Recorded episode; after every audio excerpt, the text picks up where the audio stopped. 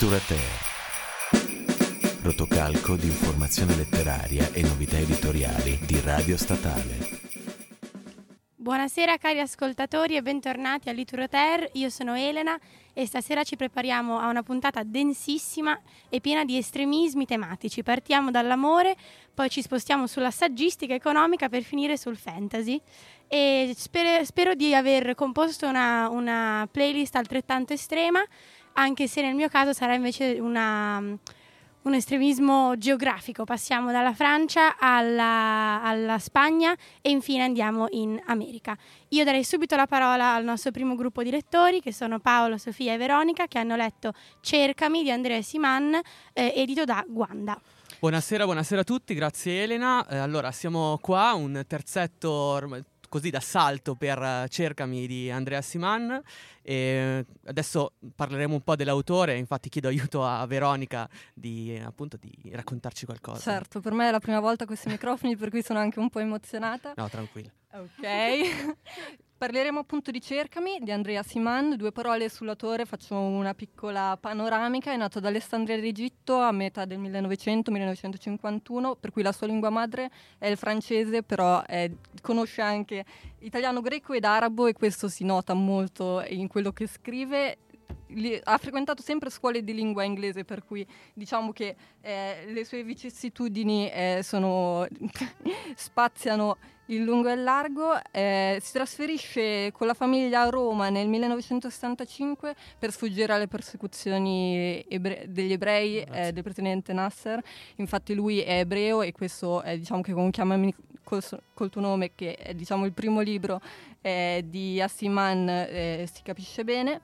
Eh, altre due cose edito da Guanda nel 2008 e, mm, e niente, niente, più insomma. Ma, eh, diciamo che eh, veramente come mh, mm, hai detto tu eh, Uh, Assiman è un, un, ebreo sefardita, quindi ha tantissima cultura e ha scritto appunto Cercami questo libro incentrato sull'amore, no? eh, chiedo lumi anche a Sofia.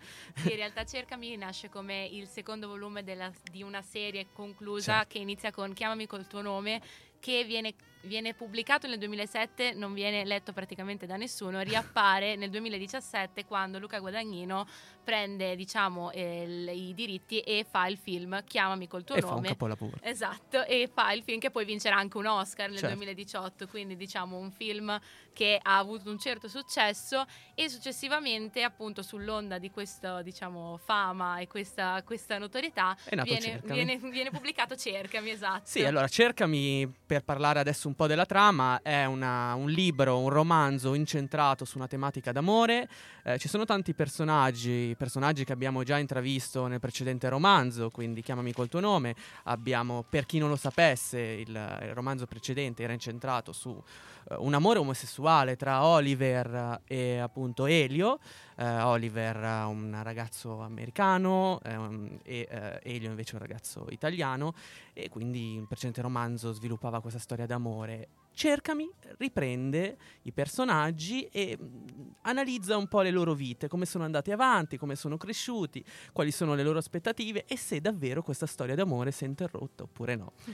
e, mh, mm, cioè, non si sa bene perché in realtà il, il, romanzo poi alterna altri episodi. C'è addirittura il padre di Elio, Samuel, no? che incontra una ragazza sul treno. Eh, quella scena anche surreale. Non so se sì. per voi è stato lo stesso. No, sì, è surreale, anzi spiazzante perché è un incontro che sfocia anche anche quasi subito in un innamoramento, un colpo di fulmine e ci sono questi dialoghi che a me sono parsi anche surreali in alcuni punti, perché proprio si tratta di un incontro improvviso che lascia il segno nel giro di due secondi e questo si coglie perfettamente. Sì, perché solitamente sul treno si discute sempre, no? Invece qua nasce proprio una storia d'amore sì, esatto. ed, ed, è molto romantico, anche forse un po' troppo retorico. Tuttavia comunque ci introduce bene al, al tema della ricerca, perché, non so Sofia, chiedo anche a te, cercami comunque, come posso dire, è un, una dichiarazione di intenti, no? No? Sì, Tra i due diciamo personaggi. è l'espandersi di quella che era la ricerca già di Oliver e Elio, la storia tra i due d'amore che si sviluppa in altre storie d'amore, perché poi come dopo dicevi tu,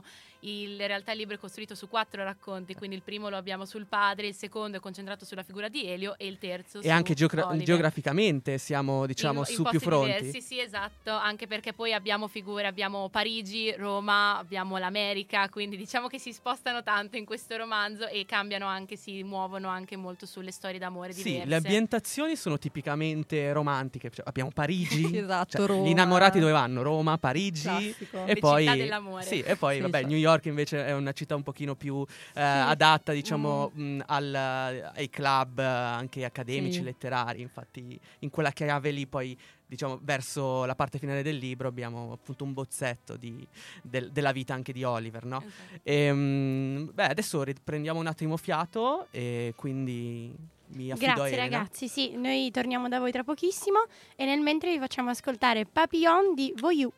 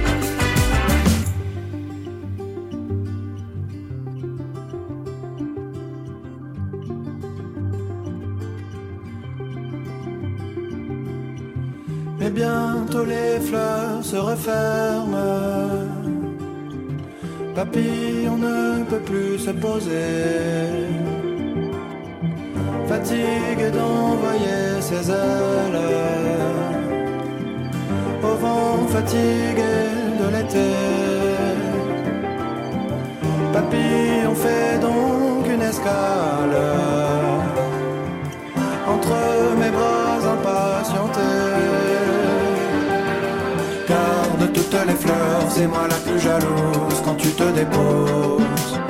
Sur des millions de roses, papillon mon cœur, souvent se languit de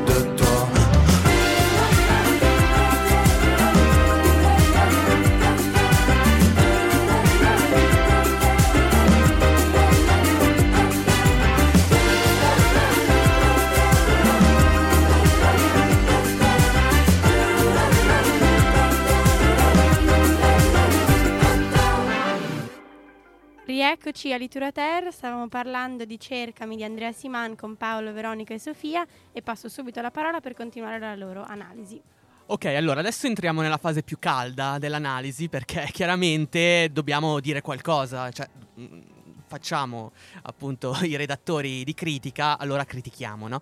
Eh, però vorrei dare prima pa- la parola alle, alle, ragazze perché io ho molte cose da dire, però non mi voglio dilungare. Eh, quindi Veronica, okay. l'aspetto positivo di questo libro, c'è qualcosa che ti ha colpito? Allora, ci sono più aspetti negativi, devo dire, piuttosto che quelli positivi, nel senso che io avevo delle aspettative derivanti dal primo libro, cioè ecco. Chiamami col tuo nome eh, diciamo che mi ero innamorata della prosa di Assiman, mentre nel secondo libro ho fatto proprio fatica a riconoscere il tipo di scrittura che mi aveva così coinvolta mh, appunto nella lettura del libro. Quindi ti ha emozionato di meno? Sì, mi ha emozionato di meno, ma soprattutto perché sembra che non abbia creato i presupposti per quel tipo particolare di costruzione delle, dell'espressività che avevo ritrovato nel primo libro. Certo. Cioè è come se mh, si, saltasse, si, saltasse, ogni tipo di preliminare, anche in senso metaforico, per arrivare subito al sodo e questo genera comicità piuttosto che, non so, tensione, sensualità. Eh. Sì, hai ragione, perché forse c'è anche troppa azione erotica esatto. che non, Però, non, viene introdotta bene. Esatto, se in Chiamami col tuo nome questa non mi aveva dato mh, l'impressione di essere ironica ironica in qualche modo, eh, non, mi, non, l'avevo associata alla lascivia, un po' eh, diciamo di scurrilità. Nel secondo libro io ho notato proprio questo, cioè un, uno stacco tra le frasi prete- che mi sono apparse pretenziose e quella che poi era la realtà dei fatti, cioè persone che si incontrano sul treno e in, nel giro di due secondi fanno progetti a lungo termine sulle loro vite, ma anche certo. per quanto riguarda le parti successive. Chiaro, eh, chiaro. E invece tu, Sofia? Io mi riattacco a questo, nel senso che secondo me è prolisso in certi passaggi, nel senso che comincia a raccontare storie su storie questi viaggi filosofici e poi nel concreto appunto questi due si sono incontrati, siamo sempre sulla prima storia sul treno e, e, niente, si sono incontrati e improvvisamente vogliono vivere insieme, cioè molto prolisso, molto lungo su certi passaggi che quasi diciamo, potrebbero arrivare ad annoiare. Ci sono veramente dei passaggi. Però, Sofia, tu noiosi. prima fuori onda mi hai detto: Mi è piaciuto questo perché libro. Quindi ci piaciuto, devi dire il perché. a me è piaciuto perché secondo me questo è un libro che può piacere a chi sta cercando qualcosa di emotivamente. Certo. Forte, nel senso che secondo me Siman è proprio bravo in questo. Poi io lo dico tutte le volte che qualcuno me lo chiede perché ti è piaciuto, perché Siman scrive bene. Secondo me ah, scrive okay. bene Solo che a volte in questo libro scritto così bene, in questi passaggi così emotivamente forti, ha aggiunto dei dettagli, dei, dei passaggi che potevano essere presi, tagliati, tolti e il libro avrebbe, sarebbe funzionato molto meglio, anche perché appunto come io ho detto anche prima, questo libro anche si può leggere senza, si può leggere come un libro a parte, non, non, aggiunge niente a chiami col tuo nome. Chiaro, chiaro. No, io sono, sì, è vero, da una parte mh, mm, è vero come dici tu, eh, il fatto che è carico di espressività e anche di, di sentimento, però da, d'altra parte sono anche convinto che abbia ragione Veronica perché certe volte sembra anche un po', un po troppo piatto, un po' troppo retorico e, mh, mm, e forse anche didascalico. E, ehm, mh, però eh, io credo che mm, se c'è del potenziale in questo libro lo si può ritrovare appunto nel tema della musica, perché quello invece è un bel tema, eh, ovvero eh, la, la, musica che può riunire due spiriti anche in lontananza. E, mh, mm, noi lo abbiamo appunto nella figura di, di Elio, che è un, un, pianista di fama mondiale, no? che attraverso la sua musica riesce a far emozionare e ad emozionarsi e tramite la musica riesce poi a fare un incontro no? eh, con, sen- Michelle. con Michelle sentimentale. E secondo me lì il libro poteva um, svoltare, come si suol dire, perché c'era una bella, una bella, storia, questo Michel che aveva ereditato uno spartito di una, uh, di una musica um, strana, una musica misteriosa, che poi in realtà era ereditata da un canto ebraico dello Yom Kippur, no? il, il del, uno dei giorni più importanti del calendario ebraico, dell'espiazione, e da lì quindi si entra anche un altro genere letterario, cioè quello del giallo, cioè nel senso di andare alla ricerca del- dell'autore, sì, dell'autore di questo spartito, che è appunto un, un musicista che purtroppo non è sopravvissuto alla Shoah e quindi eh, e sarebbe stato bello No, ma i temi ci scoprirlo. sono, i eh. temi sono belli, secondo Sì, me sì, i temi sì. sono belli, è che ogni tanto si perde, nel senso Forse che si perde nelle sue troppo, no, parole. Sì, sì, anche questa cosa che dicevi tu proprio adesso, anche la questione dello spartito misterioso, diciamo, non riesce secondo me a, focale- a focalizzare poi quella linea sì. e procedere in quella direzione, quindi neanche questo mistero trova mm, mm, soluzione, diciamo non trova uno sviluppo narrativo. Sì, allora lo sviluppo narrativo sicuramente fatica ad esserci, eh, tuttavia mh, vi chiedo, eh, rispetto al romanzo precedente, eh, i- mh, se, se l'avete letto, ma mi ho parso di capire di sì, eh, c'è coerenza con i personaggi oppure... Cioè, sono maturati questi personaggi perché io ho ascoltato un'intervista di Assiman dove dice io ho voluto farli maturare, cioè questo è un libro che non vuole ricalcare eh, l'altro, eh, quello scritto in precedenza, ma ho voluto far maturare i personaggi. Questi ma- mh, personaggi sono maturati veramente oppure no, secondo voi? Di età sì, emotivamente non saprei, nel mo- senso che io quando ho letto poi nel finale c'è un capitolo tutto dedicato a Elio e, e Oliver, io ho rivisto tanto i personaggi invece del primo, io Sì. non ho sentito questa crescita forse di cui Ma io Asimov dico anche parla. l'approccio sentimentale, cioè quando noi cresciamo, cioè abbiamo un altro rapporto con l'amore. A me è sembrato invece in realtà che ci fosse anche un ribaltamento di campi. Eh, s- Vado io. Sì. Eh, sì, non lo so, io credo che non siano molto cresciuti emotivamente, effettivamente. Eh, sembra che co- continui ad essere riproposta lo stesso tipo di affettività, lo stesso tipo di comunicazione tra i due e questo mi ha lasciato un po', diciamo, con l'amaro in bocca perché mi aspettavo che sarebbe cambiato effettivamente qualcosa, che ci fosse un'evoluzione che non ho poi ritrovato. È sempre un cercarsi che però rimane così un po' etereo e che non si concretizza mai in qualcosa che può essere una storia. Direi due no. Eh. Ok, allora siamo arrivati alla fine, ci fanno segno che il tempo ormai è finito. eh, Dobbiamo quindi salutare. Litura Terra approva a metà, quindi lascio la parola a Elena. tre. no, uno su tre. Vi ringraziamo, vi salutiamo. Io vi faccio ascoltare Disen Porahi di Luis Brea e poi torniamo con Arianna e Sheila che ci parlano di cronofagia.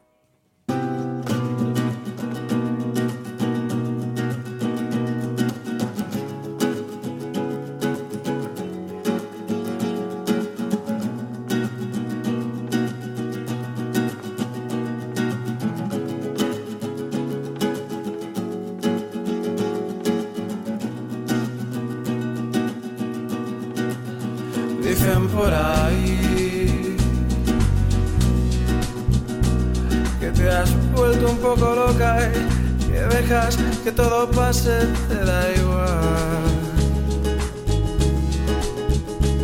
Que tras todo ese tiempo en el que estuviste tan cerca, que estuvo casi en tu mano al final, lo dejaste escapar. Dicen por ahí que te pule la tarjeta como el gato karateca que siempre ha habido en ti.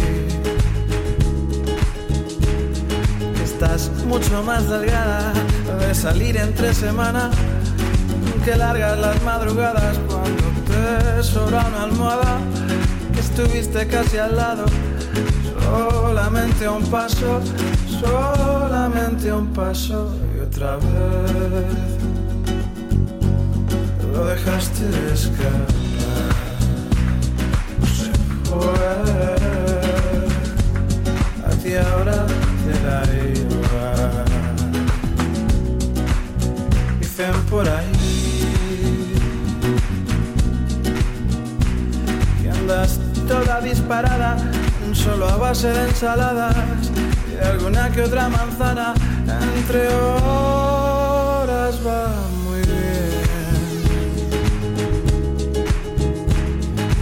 recortarás la falda todo lo que haga falta que ya eres una experta en aparcar por malasaña que te pones todas las noches luego coge tú el coche y que te jode recordar el nombre, el nombre de ese hombre que se fue. Y a ti ahora te da igual que se fue. Ti ahora te da igual.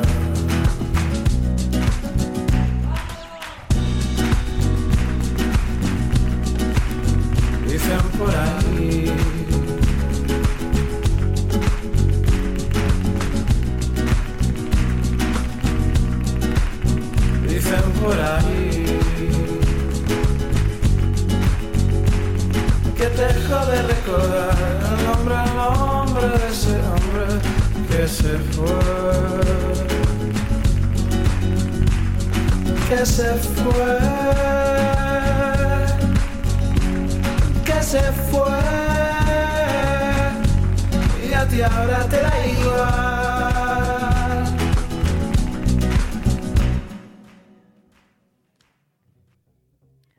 Eccoci qua, ciao a tutti, io sono Arianna, come ci ha già presentato Elena, oggi parleremo, sono con Scila, a parlare di cronofagia, ovvero come il capitalismo depreda il nostro tempo, di Davide Mazzocco, per Di Editore.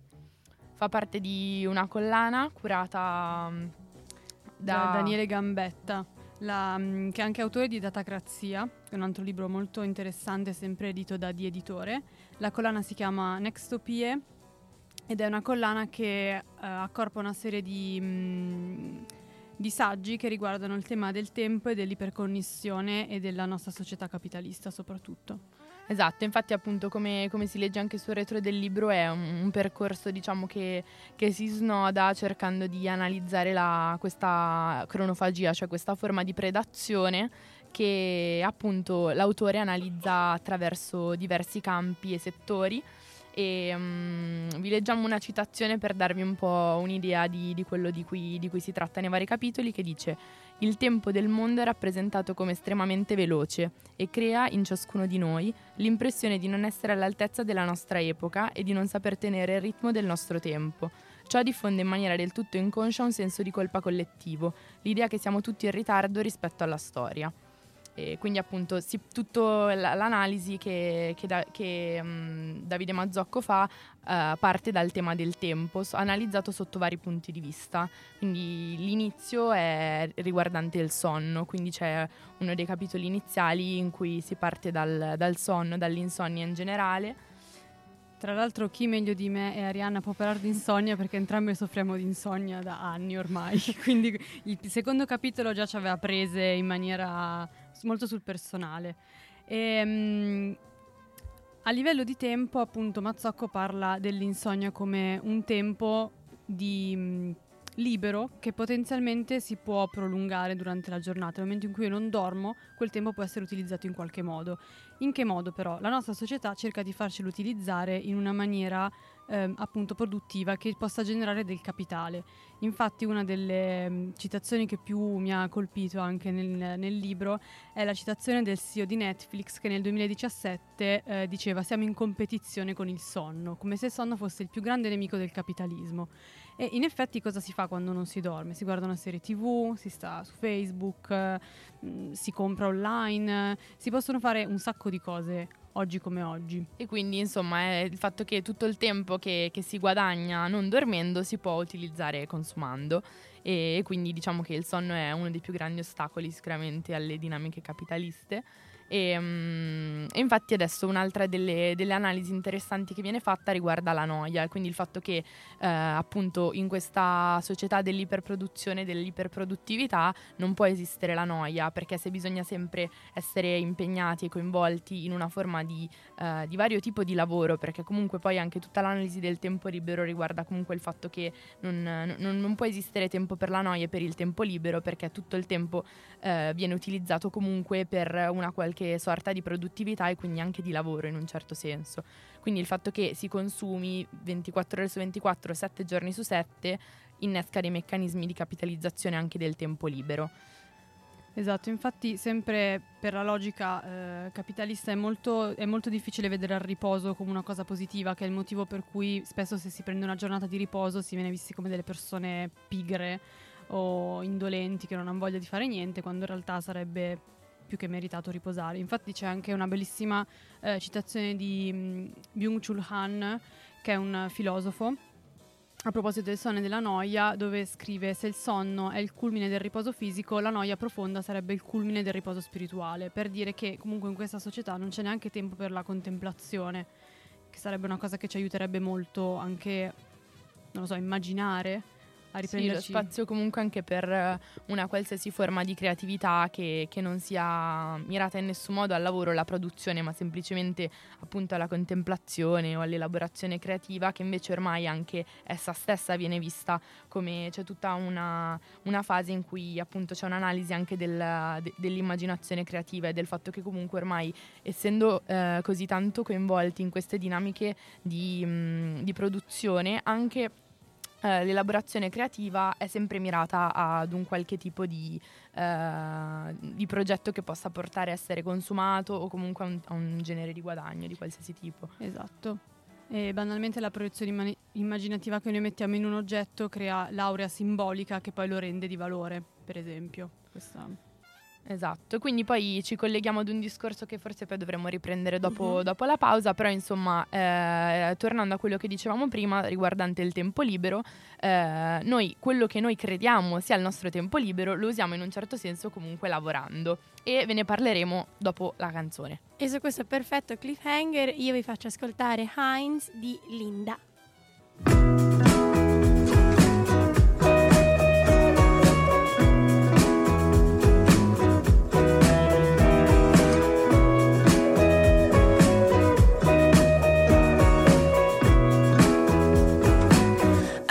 Destination to agree.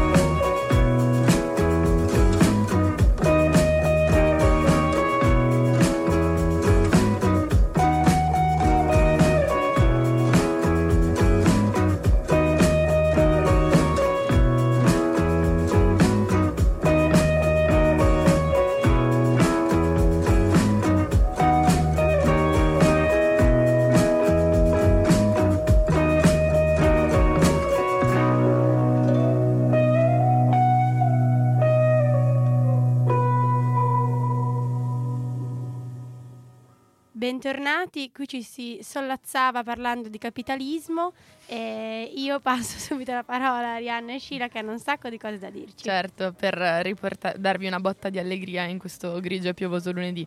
E, mm, allora, come stavamo dicendo, appunto, il fatto che tutto questo discorso è legato al fatto che tutto il tempo che noi pensiamo sia libero, in realtà lo utilizziamo lavorando per le dinamiche social. Esatto, perché in realtà quando noi pensiamo di, di non star facendo niente ehm, o di svagarci, in realtà stiamo lavorando per chi? Per la società più grande del mondo o le due società più grandi del mondo che sono Facebook e Google. Infatti tutti i minuti, i secondi che passiamo su internet in realtà creano del valore ehm, per, delle per queste due grandissime aziende che estraggono i nostri dati che ormai possono essere considerati veramente come il nuovo petrolio del, del- del terzo millennio perché è da lì che poi si, si orientano le campagne di marketing, si, eh, si porta il consumismo, si porta al consumismo le persone e, e- e, mh, e vengono studiati i social soprattutto per fare in modo che tu ti senta sempre scollegato dal tempo, in realtà sempre in ritardo, perennemente di corsa, perché vengono prodotti migliaia di contenuti al giorno per cui è impossibile starci dietro e questo ti fa sentire sempre non aggiornato. E questo tra l'altro causa delle patologie anche accertate a livello psicologico come la più famosa è la FOMO che è proprio la, mh, la- la paura di che si sta perdendo qualcosa, la paura di non essere inclusi nelle conversazioni eh, sui social, soprattutto tra gli adolescenti.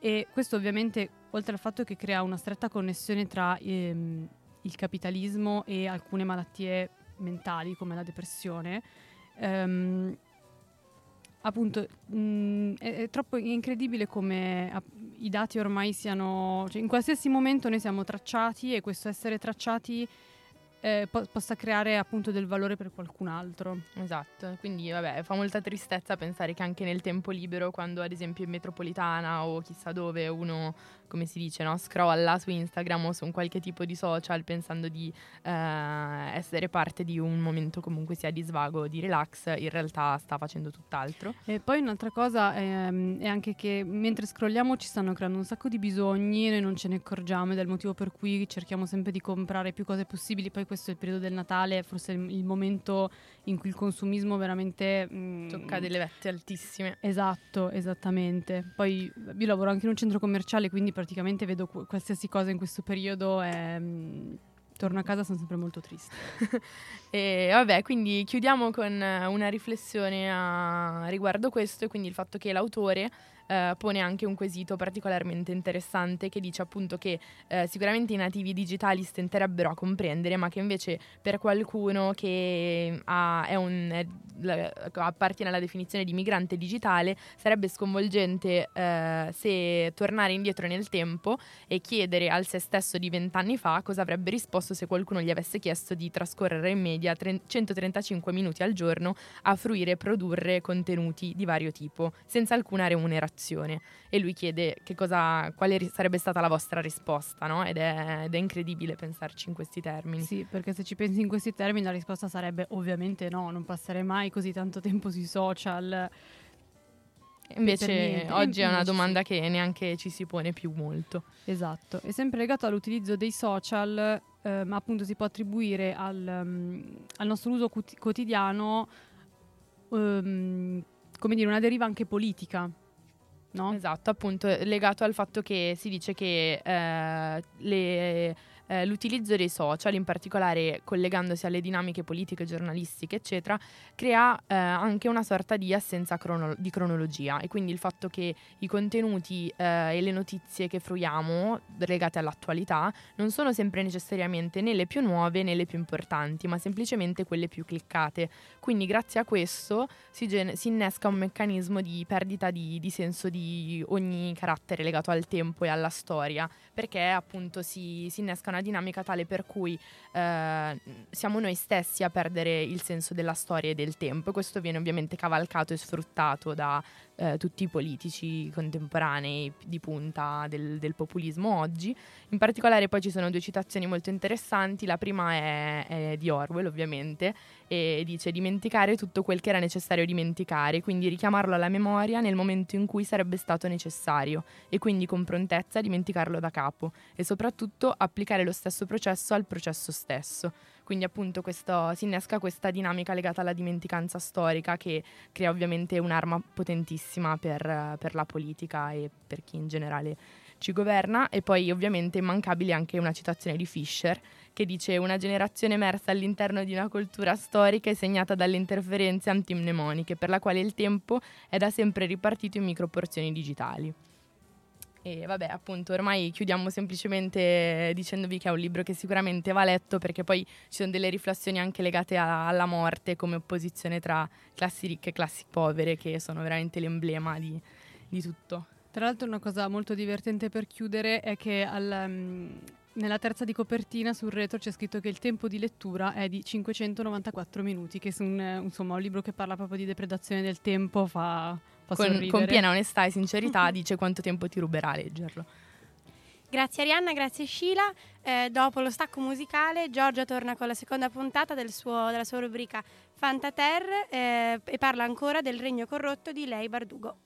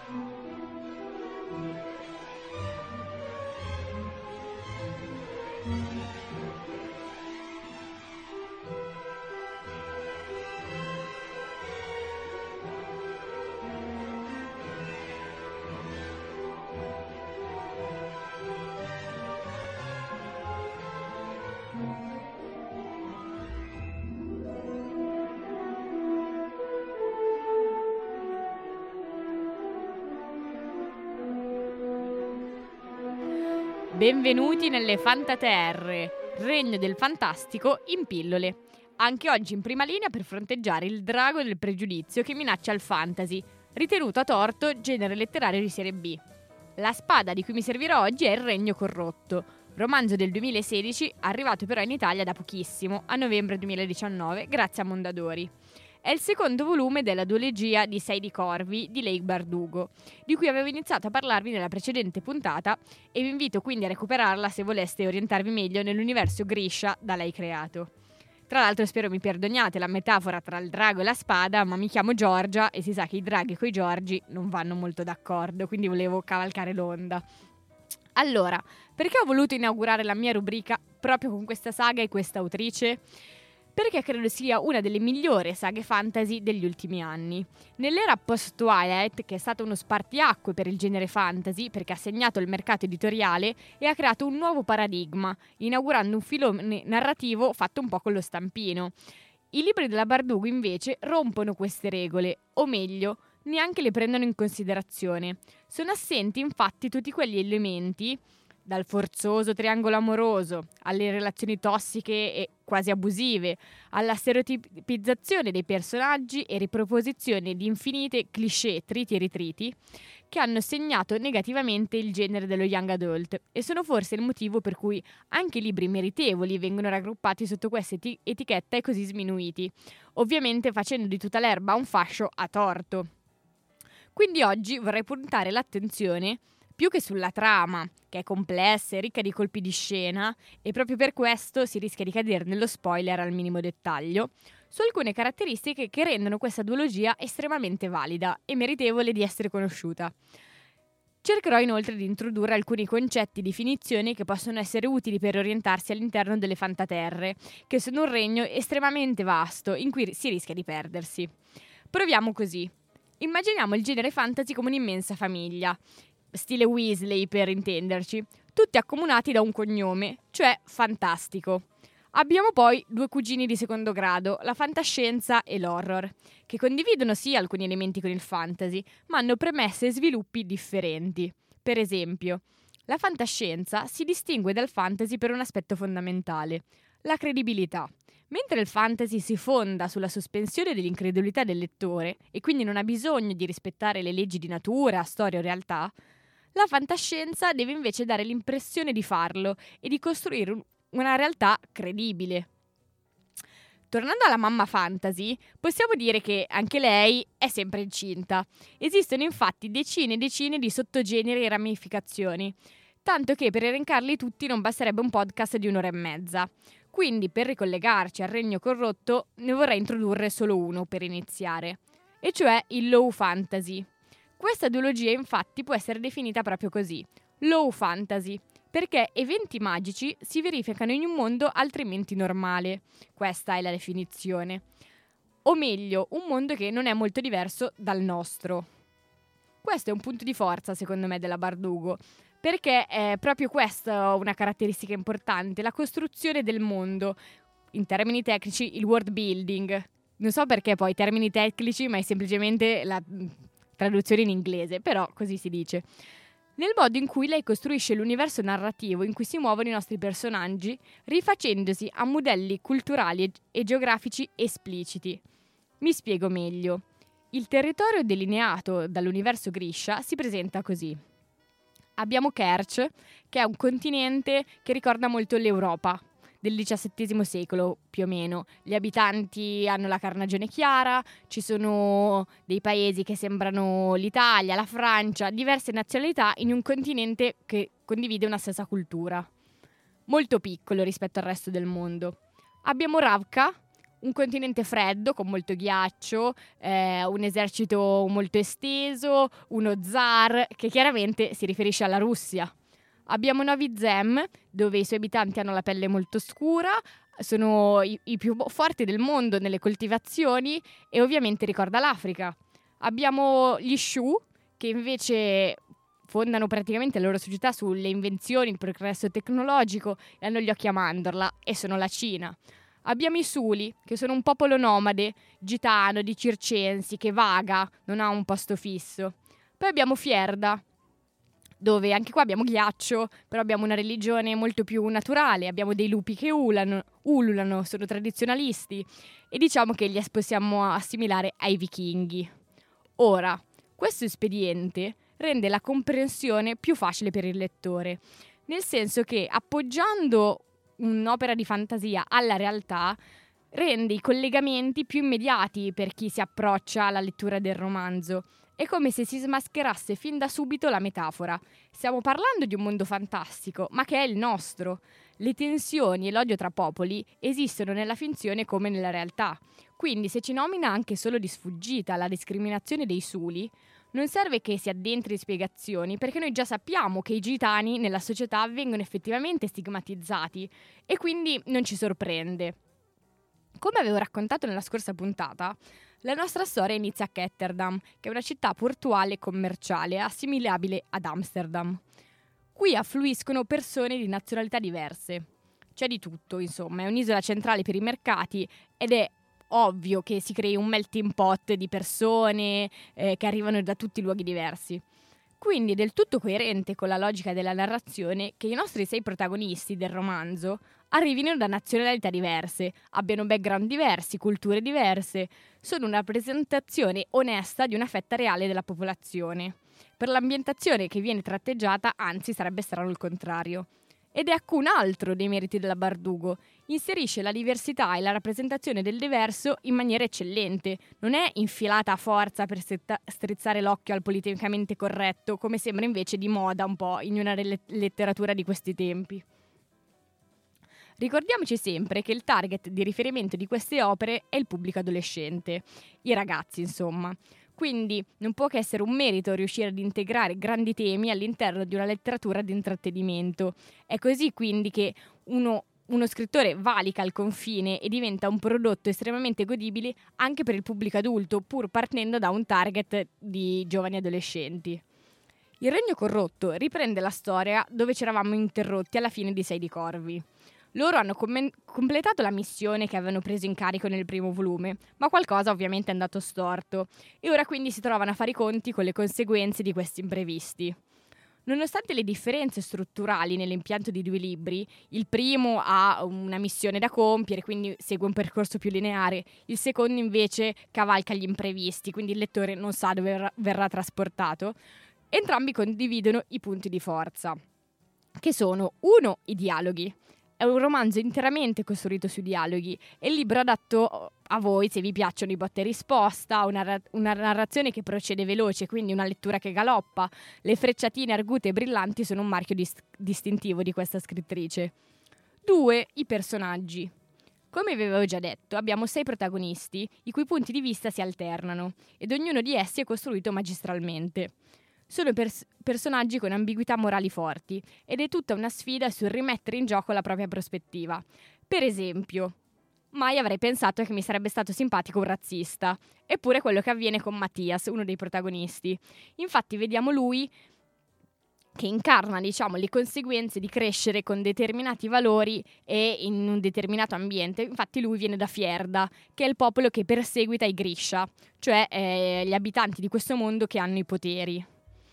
Ora, lui nasce e cresce come un cacciatore, è solo che vedendo la storia dal suo punto di vista, noi vediamo come cambiare ambiente, come cambiare frequentazioni, aprirsi a un altro mondo, lo porta ad un'evoluzione e quindi inserito in un nuovo ambiente le cose possano cambiare. Come lui, ogni personaggio in realtà ha un ostacolo, un difetto, un aspetto disfunzionale. C'è chi ha un handicap fisico ed è zoppo, c'è chi vive con uno stigma sociale molto forte come quello di essere un'ex prostituta, c'è chi viene venduto come schiavo e separato dalla famiglia, chi ha difficoltà a relazionarsi o chi ha difficoltà per esempio nella lettura. Quindi sono piccole cose, però Leigh Bardugo ci fa vedere che racconta storie non standard, allarga gli orizzonti della letteratura fino a farli combaciare con quelli della realtà.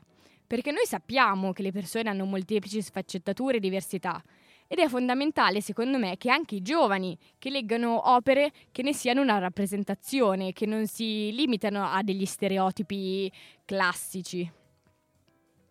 Allora, mi sembra incredibile, ma eh, credo di essere riuscita nell'impresa di parlare di un libro senza dirvi niente di quello che succede in realtà all'interno della trama. Quindi voi, eh, se vi fidate di me, eh, lo prenderete a scatola chiusa. Vi ho mostrato alcuni elementi forti della scrittura della Bardugo e di questa duologia e spero di avervi lasciato però col piacere di scoprirne la storia.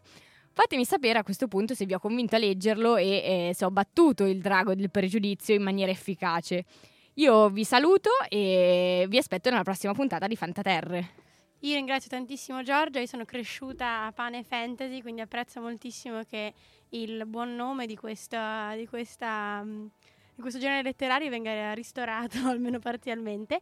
E vi auguro una buona serata dai nostri studios e ci vediamo tra due, no, tra due settimane, tra quanto ci vediamo? Tra un sacco di tempo per le vacanze, quindi credo il 13 gennaio.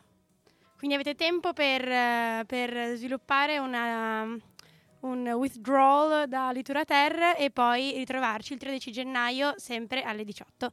Una buona serata.